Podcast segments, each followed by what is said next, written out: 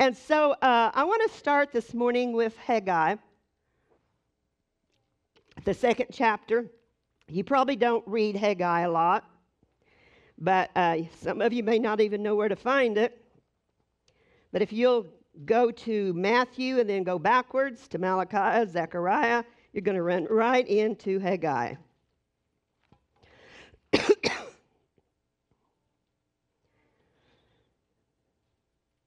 This is this message uh, this morning is very dear to my heart because um, it's something that I have walked through. So um, actually, I I titled this "The Glory of the Latter House," but uh, it's going to get way more personal than that. In Haggai, the second chapter, I'm just going to uh, actually give you just a little bit of background here. Um, the children of Israel had come, some of them had come out of captivity. They had been sent to Jerusalem by Cyrus with a decree to rebuild the temple. They started it and they got a foundation built, and then things happened. Just like it always does when we start working for God and doing things that God wants us to do. Things happened. And so they just kind of laid it on, on, the, you know, they just let weeds grow up and, and uh, they started working on their own houses. They started doing the everyday mundane things that, um, that people do. And then the prophet Haggai, he uh, came on the scene and God gave him a word for these people. And he said, you know, basically, I'm just going to put in a nutshell, he said, What are you guys doing? The temple is laying bare over there, and you're running to take care of your business and your houses and everything that pertains to you. And look what's happening in your lives. The curse has come on you. He says, uh, you know, you're, you plant crops and, and nothing, they, you're not able to prosper. You put money in your pockets and it has holes in it, and if you, you don't know where your money went. The reason all this is happening because you didn't put me first. My house is important, he says. So there was two people that he designated to begin the rebuilding of this house, and it was Zerubbabel and Joshua, who was the high priest at that time. So they begin to build, and, and actually, God said to them, He said to them, uh, be courageous and do it. Get the people to help you. But get this done. And then this is the word, and this is where I want to pick up in verse 7. Um, and I will shake all nations, and the desire and the precious things of all nations shall come in, and I will fill this house with splendor, says the Lord of hosts. This is amplified version of that. Um, the silver is mine, the gold is mine, says the Lord of hosts. The latter glory of this house with its successor, to which Jesus came, shall be greater than the former, says the Lord of hosts. And in this place I will give peace and prosperity, says the Lord of hosts.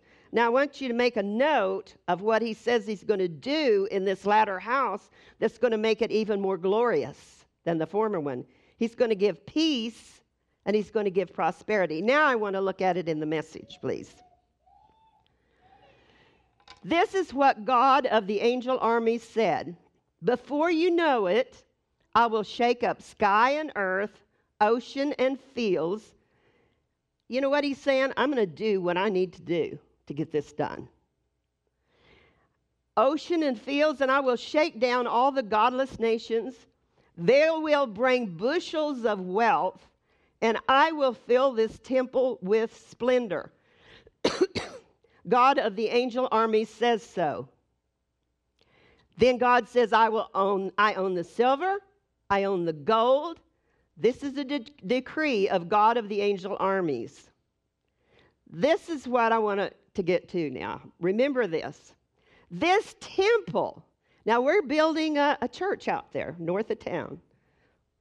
Uh, so it could be in the physical realm as well as the spiritual. This temple is going to end up far better than it started out. Everything starts out small. We start out with a foundation. This temple is going to end up far better than it started out. A glorious beginning, and we saw that glorious beginning when we celebrated our 45th anniversary. It was glorious. It's been a glorious trip. I have to tell you, looking back on over 45 years, I can say it's been glorious.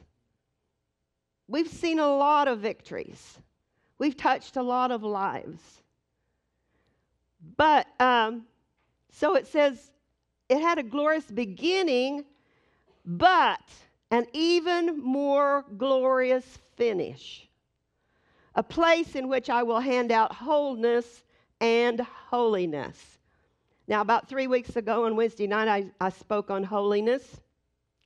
Today, I want to talk about the other two uh, words that this, script, this scripture tells us that God wants to put into this last glorious church. And it is peace and wholeness. And actually, they are one and the same whenever you look at the Hebrew. So, wholeness and peace. So, today I want to talk about that particular substance that God wants to put into this church. We've all had to, we've, we've been through turmoil in the church. You know that. We've experienced loss. And it was, it, it was it disturbed, you know, it disturbed a lot of people's peace, to tell you the truth. Disturbed my peace. January the 1st, 2020, uh, was the most horrific day of my life in all these years, and I've lived a long time. When Pastor went to heaven that day, it was, uh, I was faced with an opportunity to totally lose my peace. And to be for my heart to be broken for me to be fragmented and to tell you the truth i'm sure what the devil wanted was for me to curl up into a fetal position and feel sorry for myself and become bitter towards uh, god perhaps or bitter towards the hospitals that gave him treatments that we said do not give him. I mean, there was a lot of things that I was facing at that moment. And so I had a choice. I had a choice of what I was going to do. That night, I had to do something from my heart. I had to do something that vocalized what my purpose was. And the, the first thing that I did was I talked to Satan. And I said, Devil, I'm going to tell you right now if you think that you're going to stop me or stop Victory Center or stop anything that God wants to do, I'm going to tell you right now that we're going to give you a black eye and you're going to be so sorry that you did this. You are going to be so sorry because we're going to kick your butt. And that was the first thing. And then I went before my family and I said, I just want you to know that it doesn't matter what happened here tonight.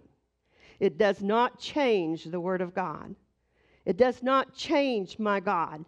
And I want you to know that I purpose to continue. I don't care what it looks like. I will continue to teach the Word of God. I will, everywhere I go, I will continue to say God is good, that God loves us, that, that God honors our faith. And I, I just went through everything that I felt like that the devil was going to try to steal from me. I didn't know how important that was at the time. But looking back now, I can see that nothing disturbed my peace during that whole thing. Now, I've had to fight for that peace over this last year, just like you have. And I don't, I don't uh, pretend to think that I was the only one affected by what happened on January the 1st. Many of you out there have grieved deeply for our pastor. Our church has grieved because of the loss of that great man that established this foundation. So I don't know where you are in the process, but if you have lost your peace, I can tell you today you're going to get it back because God wants us to have peace in this place. And that's what, what is going to make our church glorious. We're going to have a peaceful church. We're going to have people in this church that are whole people, not fragmented people. Years ago, we did a, a women's ministry called Winning Women. And we had one of the things that we did we filled out a survey and figured out what our core value was. And I found out that my core value was wholeness. My desire is to see me made whole and people made whole. So during that process, the Lord, uh, I was seeking the Lord, and He He gave me um, uh, the picture of a whole person. I just started jotting down what the Holy Spirit told me because I wanted to see, you know, this is the way I am. I've got to kind of see it to know what I'm headed towards, or you know, I want to know if I if I qualify or I not qualify, where I'm missing it. So I asked uh, the Lord to show me the picture of a whole person, and this is what He showed me. A person who is whole is a person who has a positive outlook on life. They see the good in others and have the ability to overlook their faults.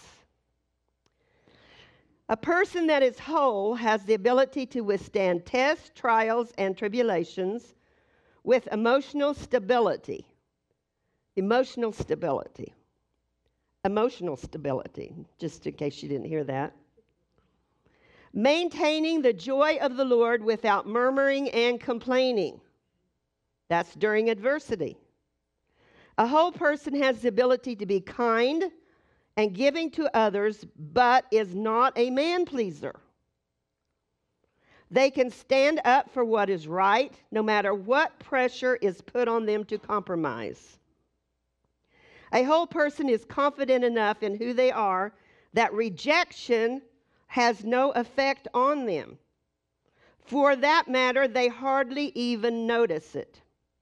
They do not feel that they have to criticize others because of their imperfections, immaturities, or inconsistencies, but can accept others and forgive easily and freely.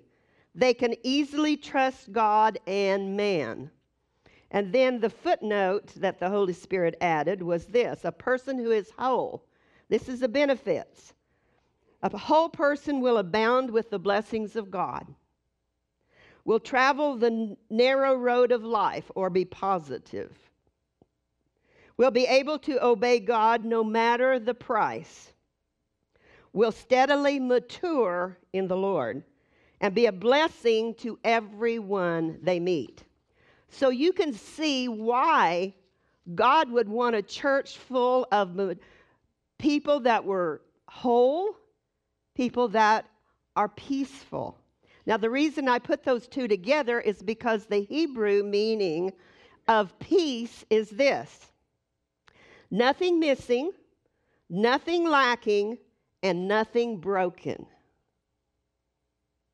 That's the way God wants us to live. Let me just say that again nothing missing, nothing missing in our lives. You know, during this particular year, there's been times that I would say, Charlie, where are you when I need you?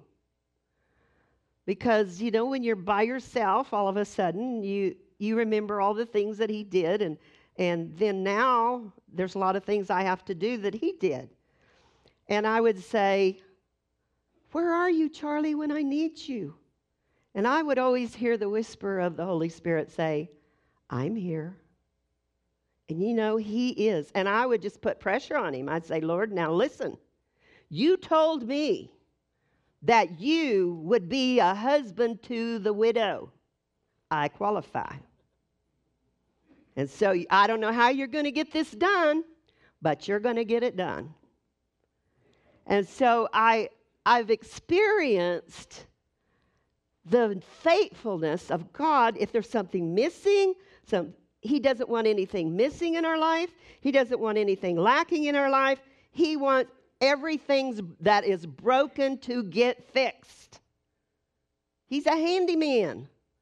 He's gonna, he wants you, he wants to fix you where you are broken.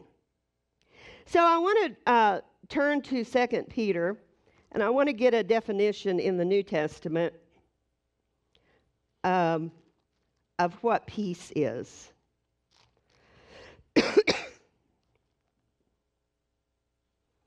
Starting in verse 2 of uh, 2 Peter chapter 1, this is the Amplified. And I just want to remind you that in the Amplified, whenever there are phrases that are in parentheses, what they've done in the Amplified is to take that word and now they're putting in parentheses the Greek meaning or the Hebrew meaning of that word. So you're getting an amplified version of what the King James says, where you might not understand what they say in the King James, but the Amplified amplifies it. Of course, that's why they call it the Amplified. So may God's, may grace or God's favor, and let me just amplify that, because grace is not just God's favor. Grace is God's ability working in you to do in you what you can't do for yourself, in or through you. So God's grace will come into a person's life to bring us favor, to bring us ability, to bring everything that we need. That's what grace is. Grace comes down. We are saved by grace. We couldn't save ourselves. But we are saved by grace because we didn't have to earn it. We're saved by grace because we couldn't do it ourselves and God did it for us. So that's one of the meanings, that's an amplified, a Margaret amplified uh, definition of grace, or actually, it is a real definition, because you've heard Pastor Charlie give that also, too. And may grace, God's favor, and peace. That's what we're talking about this morning is peace. And this is what peace means. It is perfect well-being. So when I when we talk about this definition, I want you to do a check of your life and see if that fits your life. So let's just check and see. Do you have perfect well being? If you do, check that one off. Do you have all necessary good? Check that one off. All spiritual prosperity? Check that. Freedom from fears. Do you still have fear in any area of your life? and agitating passions. Now, what would be an agitating passion? It would be unforgiveness, anger. If you have an agita- if you have anger, it is definitely agitating. So an agitating passion is where you're just in turmoil on the inside. And then moral conflicts. Is there something morally going on in your life that uh, you're, you know, you're dealing with that, I don't know if this is right or wrong. Um, listen, God is a God of morality. We can say, oh, he winks at sin. Let me tell you, he does not wink at sin. He makes provision for sin. He wants you free from sin because he knows what sin will do in your life. It will steal your peace. I promise you.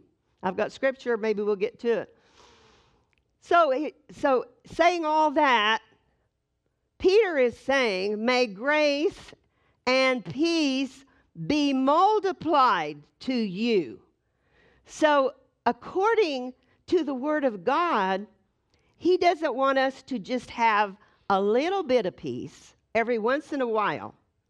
He wants peace to be multiplied to us so that it gets so big in us that all we are are full of peace. Let me tell you, if you get full of peace, you're going to be a whole person. So be multiplied to you in the full, personal, precise, and correct and correct knowledge of God and of Jesus our Lord. So, according to the scripture, do you get peace by going to church? Do you get peace by reading your Bible? Those are good things. Do you get peace if you've got three Jesus bumper stickers on your car? Or a cross around your neck? How do we get peace? Put that back up there, would you please? The verse 2. Okay, just leave that part there. It's through the, uh, we don't have it all on this one, but it is through the precise, precise, and correct knowledge of God and of Jesus our Lord. That's how we get peace. Now, I experienced that on uh, October the 21st of this year. I was headed, uh, and I know you've heard the story, I just like to tell it. But uh, I was headed back to Guymon from sealing my writing place, and I was, uh, I was approaching Brian's Corner.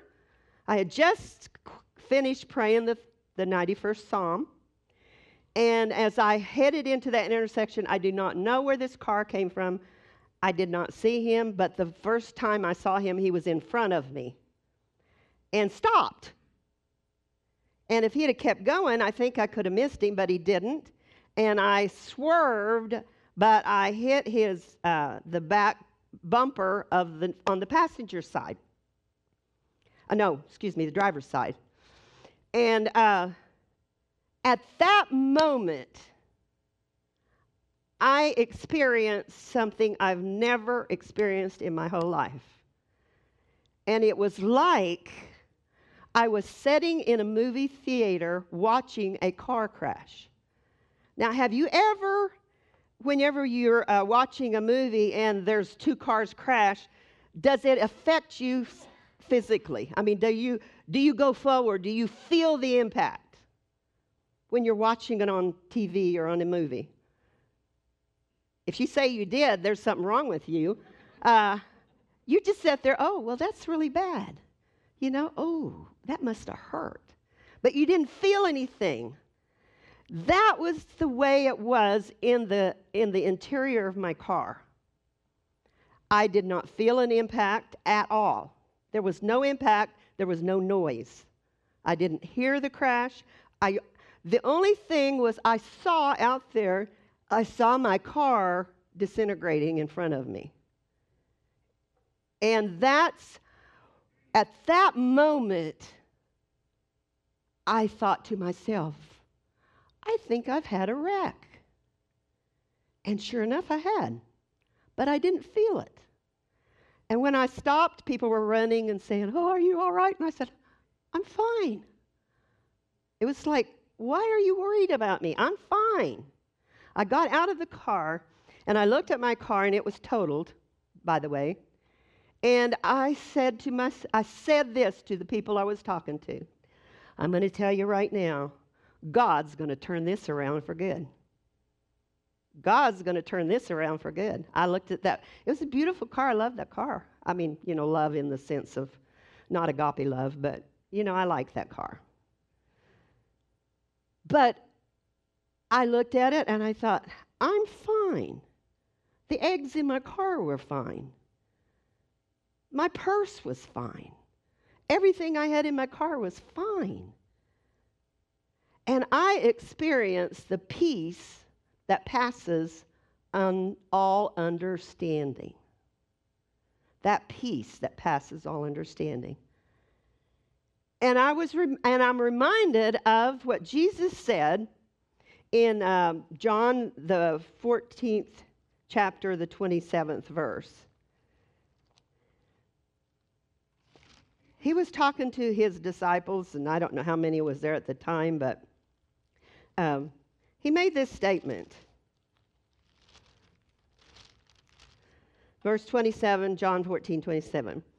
Peace I leave with you, my own peace I now give and bequeath to you, not as the world gives. Now that's what I experienced. I mean, most women, I don't know about men, but most women would have been in a it would, would have been a basket case if they'd just had that kind of a wreck. Now, I don't, I know none of you here would have, but uh, I know women that have. And, um, but the world doesn't give you this kind of peace. Jesus said, I will give you my peace. Now, what does his peace look like? His peace looks like taking a nap in a boat with a ferocious storm going on. That's what his peace looks like.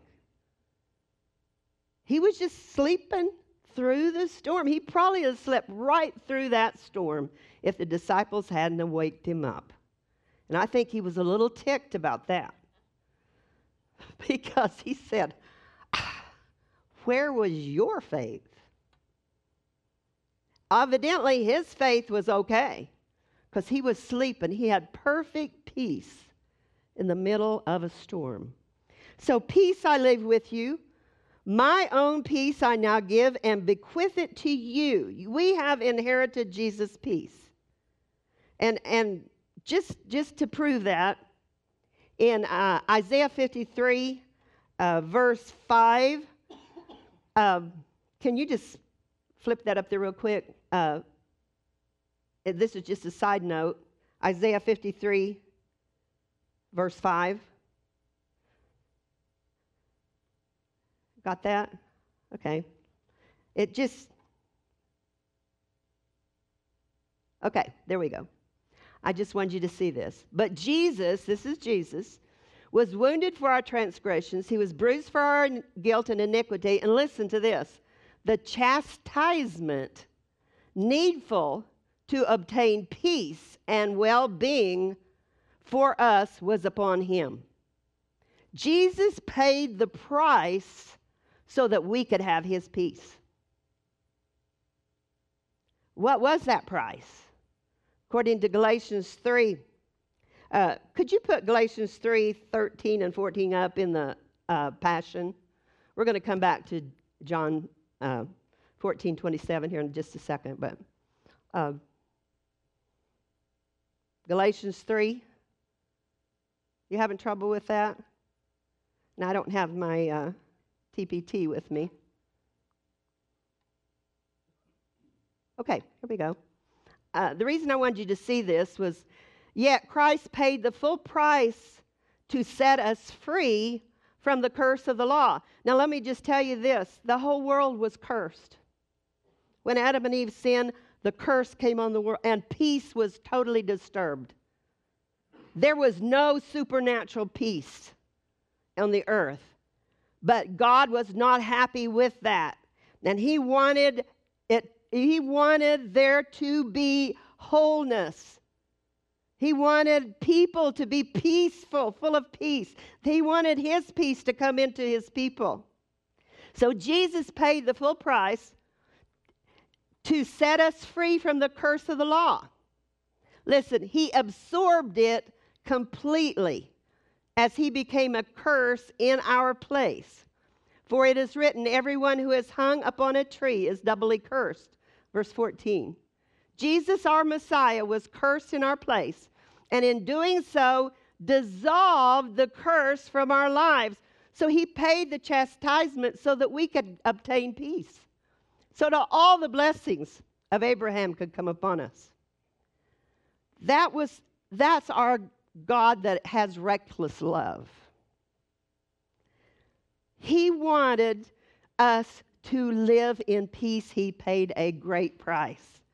And he has delivered us from the curse. Um, so back to uh, John 14, 27. So listen, we're going to start all over again. Jesus speaking, Peace I leave with you. My own peace I now give and bequeath to you. Not as the world gives, do I give to you. Then he gives us some instructions. So we get peace from God. But we've got a part to play. So he says, Do not let your heart be troubled, neither let it be afraid.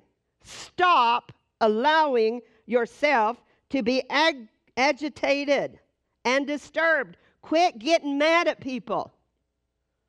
Quit letting your anger loose. Quit it. I mean, that's, that's great advice, I would say. You know, he doesn't say go into therapy. He said, quit it. Do not let, do not allow. You know what? You can stop it.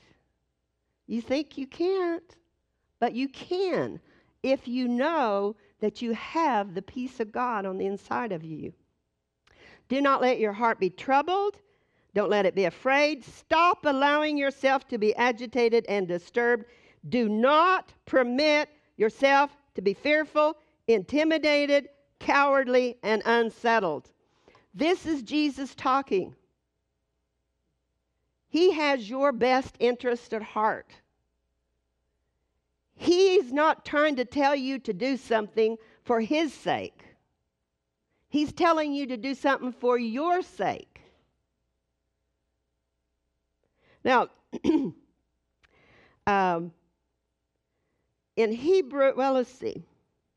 In John, John 16 33, I want to turn there real quick. This is Jesus speaking again. It says, I have told you these things so that in me you may have perfect peace. Now, I think I want to shoot for perfect peace. How about you? Not just when everything's going right. Perfect peace means you have peace no matter what. So he says, um, I've told you these things so that in me you can have perfect peace and confidence. I'm just going to stop there, leave that up there. In Jesus, I saw a demonstration when I had that wreck of what it means to be in Jesus. I was inside the protected part of that car. When you're in Jesus, you are inside the protective part of what Jesus has done for us. You know, if it, uh, there may be things going on outside. I remember one time I was driving back from Enid uh, at night. I, uh, Pastor and I had gone over to Seiling and spend a, a few days, and um, I wanted to go up and get my hair done in Enid. So I left him in Seiling and I went to Enid. And while I was there, clouds came and it started snowing. And on my way back, I was driving in a snow, snowstorm. And it was dark. And I was driving along and I thought, you know, it's cold out there. It's miserable out there. But in here, I'm warm. I'm safe. I'm protected. And then the Lord showed me that's what it's like. This what Jesus is talking about. When you're in Jesus, there can be a lot of things going on outside of you. And he begins to talk about that uh, as this goes on. In the world, you're going to have tribulation, trials, distress, and frustrations, but be happy. Be of good cheer, he says. How can you be of good cheer when things aren't going right? Because you know the end results. Just kind of like the way I watch football. You know, I have three favorite teams. I have two Oklahoma teams, and I have Dallas Cowboys team. And when they play, I'm so thankful for a DVR because I record the games. I don't want to disturb my peace. And so I don't watch the games while they're playing. So then, whenever, uh, whenever it's all over and I know that the score is already done, it's a done deal, then I fast forward it and I find out how it ended. And if they lost, to me, the game never happened. It gets deleted, just like that. And unfortunately, it's too bad OSU and OU did not play yesterday, in my estimation. Uh, but um, what has what I do is that see while I'm watching it then, and I do watch every play, every single play of the game. I love football and I love to watch it, but I don't want to be anxious at how it's going to turn out. So I'll watch it, and I don't care what's happening in the game.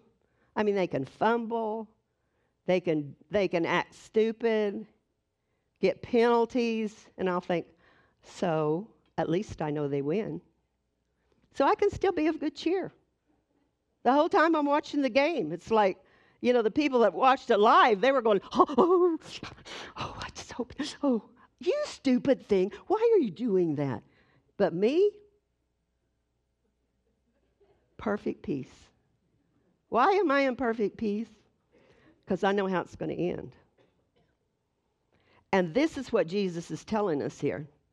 He said, In me, you got to be in me, you got to be in Jesus, you got to be born again, walking in fellowship with Him. And we learned you need to have concise knowledge of Him. You need to know how He acts. You need to know how He thinks about you. You need to know that He has reckless love for you. So in Jesus, uh, you're going to have perfect peace. But in the world, you're going to have tribulation, trials, distress, and frustrations. That be of good cheer, take courage, be confident, certain, undaunted, for I have won the ball game. Hallelujah. When the final bell rings or whenever the time runs out, Jesus wins. So you can have confidence because of this one fact, this last phrase. I have deprived it of power to harm you and have conquered it for you. I have deprived it of power to harm you. Did he say, I've deprived it of power to hurt you? He did not use that word hurt, he used harm. And there are things that might hurt. I have to say, on January the 1st, I experienced the, the greatest pain that I've ever experienced in my life. It was painful, it did hurt. But I want to tell you that it did not harm me. It, you in this church, you were hurt. Yes, you grieved. We grieved. But it has not harmed us. Because look at where you're at today. You're still here, you're still serving the Lord, and it's getting better all the time. Can we, if we could change it, would we? Yes. But we can't. And there's times that, you know, something will hit me and I'll start boo hooing, and, and then I'll stop and I'll think, you know, I can cry all day long and it won't change anything. I'm going to do what will change something, what will change me. And that means I will stay in peace. I will stay in peace. Now, that, that car wreck that I had, it hurt my car, but it did not harm me. And in the middle of that, I did begin to rejoice, and I was of good cheer. And two days later, two days later, I had a brand new car paid for.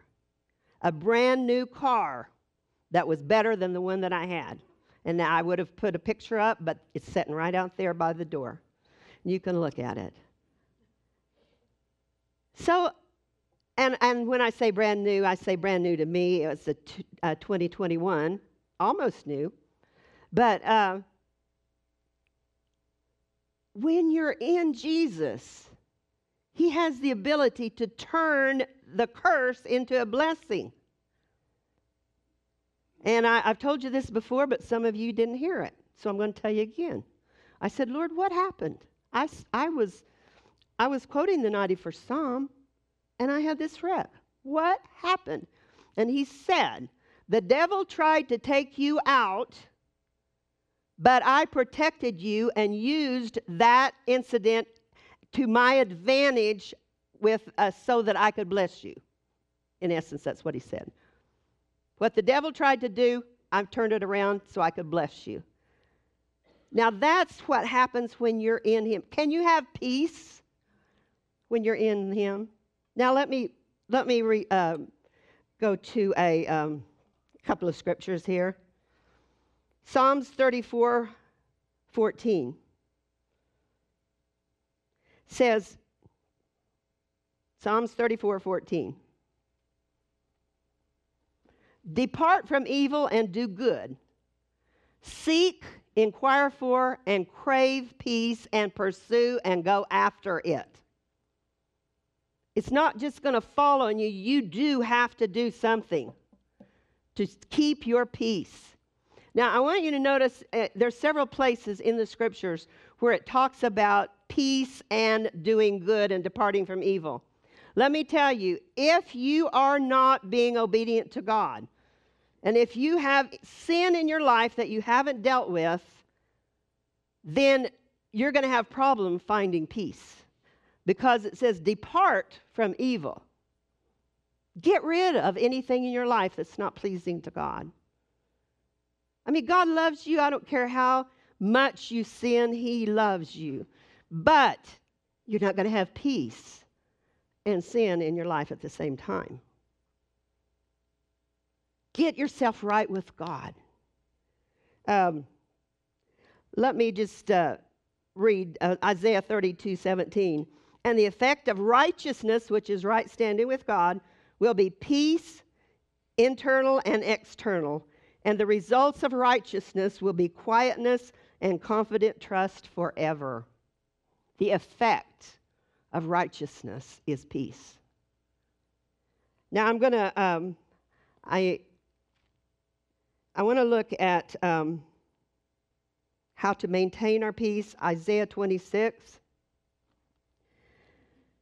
Let me tell you, we have to maintain our peace. I'm reminded of um, Nancy Dufresne. I don't know how many of you know who she is, but if you have a Victory uh, Broadcasting Network on your TV, she has a program uh, called Christ the Healer, but she's, you'll never forget her. She was Miss Oklahoma at one time. She married Ed Dufresne, and a beautiful, beautiful, beautiful lady. And so um, she she was kind of in the same uh, circumstances as as I was. Uh, she and her husband had were pastoring a church. He went out and spoke sometimes, and and uh, she got word that he had had an airplane crash, and it was up here, I think it was Dodge City, uh, where he, the airplane crashed, and he was killed. And she, they brought news to her about that. And I heard somebody interview her and say, What did you think when you heard that news? And what did you do? And he, she said this She said, I decided that I had been living in peace for a really long time and I wasn't going to let anything disturb that peace. And see, that was a wise decision. But I know she had to maintain it. You and I have to maintain our peace. So let's, uh, let's kind of um, wind this up by reading uh, Isaiah. I'm not quite through yet, but I'm close. Isaiah 26, verse 3. You will guard and keep him in perfect and constant peace, whose mind, both its inclination and its character, is stayed on you or the Lord, because he commits himself to you, he leans on you and hopes confidently in you. This is the only way that we're going to stay in perfect peace. Do something with your mind. Do something with your mind.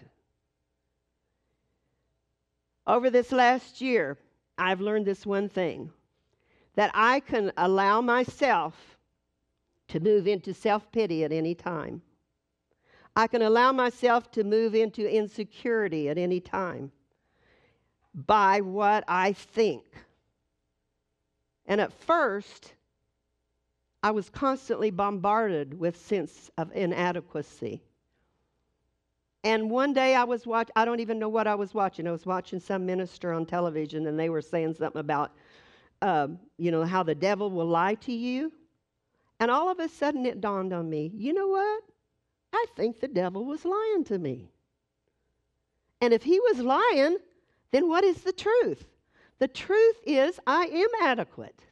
I can do all things through Christ who strengthens me.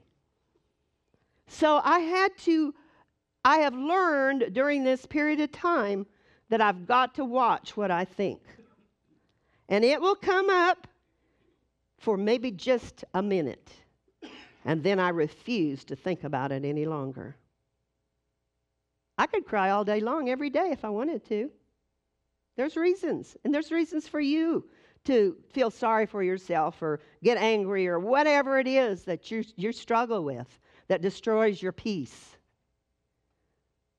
Yeah, but you can maintain your peace. So, I, I, think I will just go ahead and wipe. Uh, I, I, was talking to this person on the, the phone the other day, and um, he said uh, he was talking about buying, buying a vehicle, and he was wanting my advice. He said he'd gone in to buy a vehicle, a brand new vehicle, and he just didn't have peace. So um, he got up and left. He didn't, he didn't buy the vehicle. But he says there was a pick, there's a pickup that came up for sale just across the street. And he said he went and looked at it, and it was exactly what he wanted, and he had just perfect peace about it. So I said, Well, what are you asking me? And he said, Well, then I got to listening to YouTube and the news and how the, that the economy is this and the economy is that and this and that. And uh, he said, I just, now I don't have peace. And I said, Whose report are you going to believe? Whose report? God's report brings peace, the world's report brings chaos, confusion. I said, quit listening to stuff that destroys your peace. I can tell you, the Bible tells us in Colossians 3, and I am going to end with this, this one. Colossians 3. Got it? Okay. 15. And let the peace, the soul harmony which comes from Christ, rule act as an umpire continually in your hearts, deciding and settling with finality all questions that arise in your mind in that peaceful state to which, as members of Christ's one body, you were also called to live. See, you were called to live in peace and be thankful and appreciative, giving praise to God always.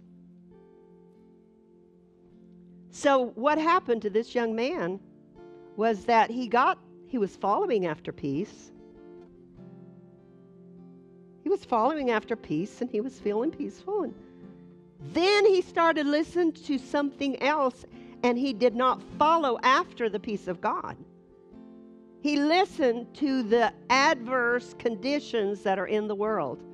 Let me tell you, we are in the world, but we're not of the world. So we've got to maintain our peace. Watch what you're thinking, watch what you're listening to. If you're going to movies that agitate your spirit, quit it. Quit it. I don't watch a movie that agitates my spirit. It may be rated PG, it may be fine in some people's eyes, but if it upsets my peace, it's not worth it to me because I've been called to live in God's peace. And I like being a whole person. Stand with me.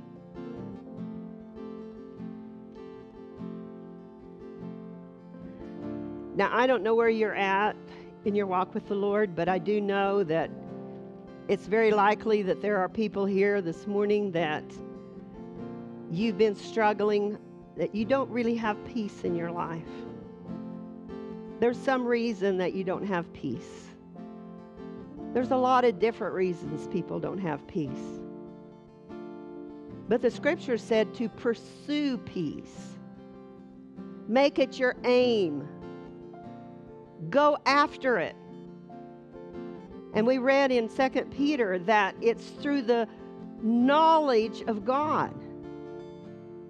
It's after it's you if you pursue God, you're going to get peace. What I really want to encourage us today is get an intimate relationship with God. If you don't have an intimate relationship with God, then everything out there is going to affect you and influence you. So, if I was going to tell you to do one thing, just one thing, I would tell you to get an intimate relationship with God develop an intimate relationship with God. That's what's caught me through this last year. That's what's got me through the last 50 years. As I moved from a place of brokenness in my life to a place of wholeness. I didn't go I didn't I didn't seek counseling from one single person during that time. I didn't wouldn't have known who to counsel with.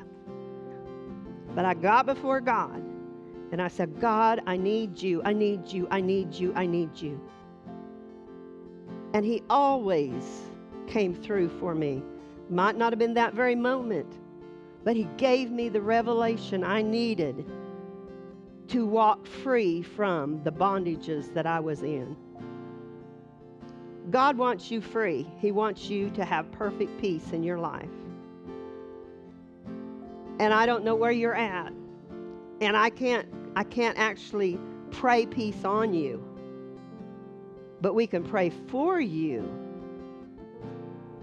to have the revelation that you need. Because Jesus paid the price so that you could obtain peace.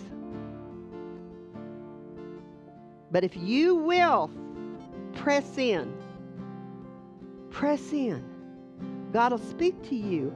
He'll speak to you through His Word. He'll speak to you through whoever's speaking from this pulpit or what other pulpit, pulpits you're listening to. He'll speak to you. And if you do what he says to do, you will grow and you will become more and more. And that's what Jesus said, or the Haggai said. In this place, in the new, in the glorious church that we're moving into, the mature church, He's extending to us peace. Now, to have peace as a whole church, individually, we need to walk in peace as well. It has been our honor to offer this message today. If you would like to partner with us as we continue to bring the Word of God, we would ask that you prayerfully consider supporting Victory Center with a financial donation. You may do so today via the online giving portal at victorycenter.org. Thank you.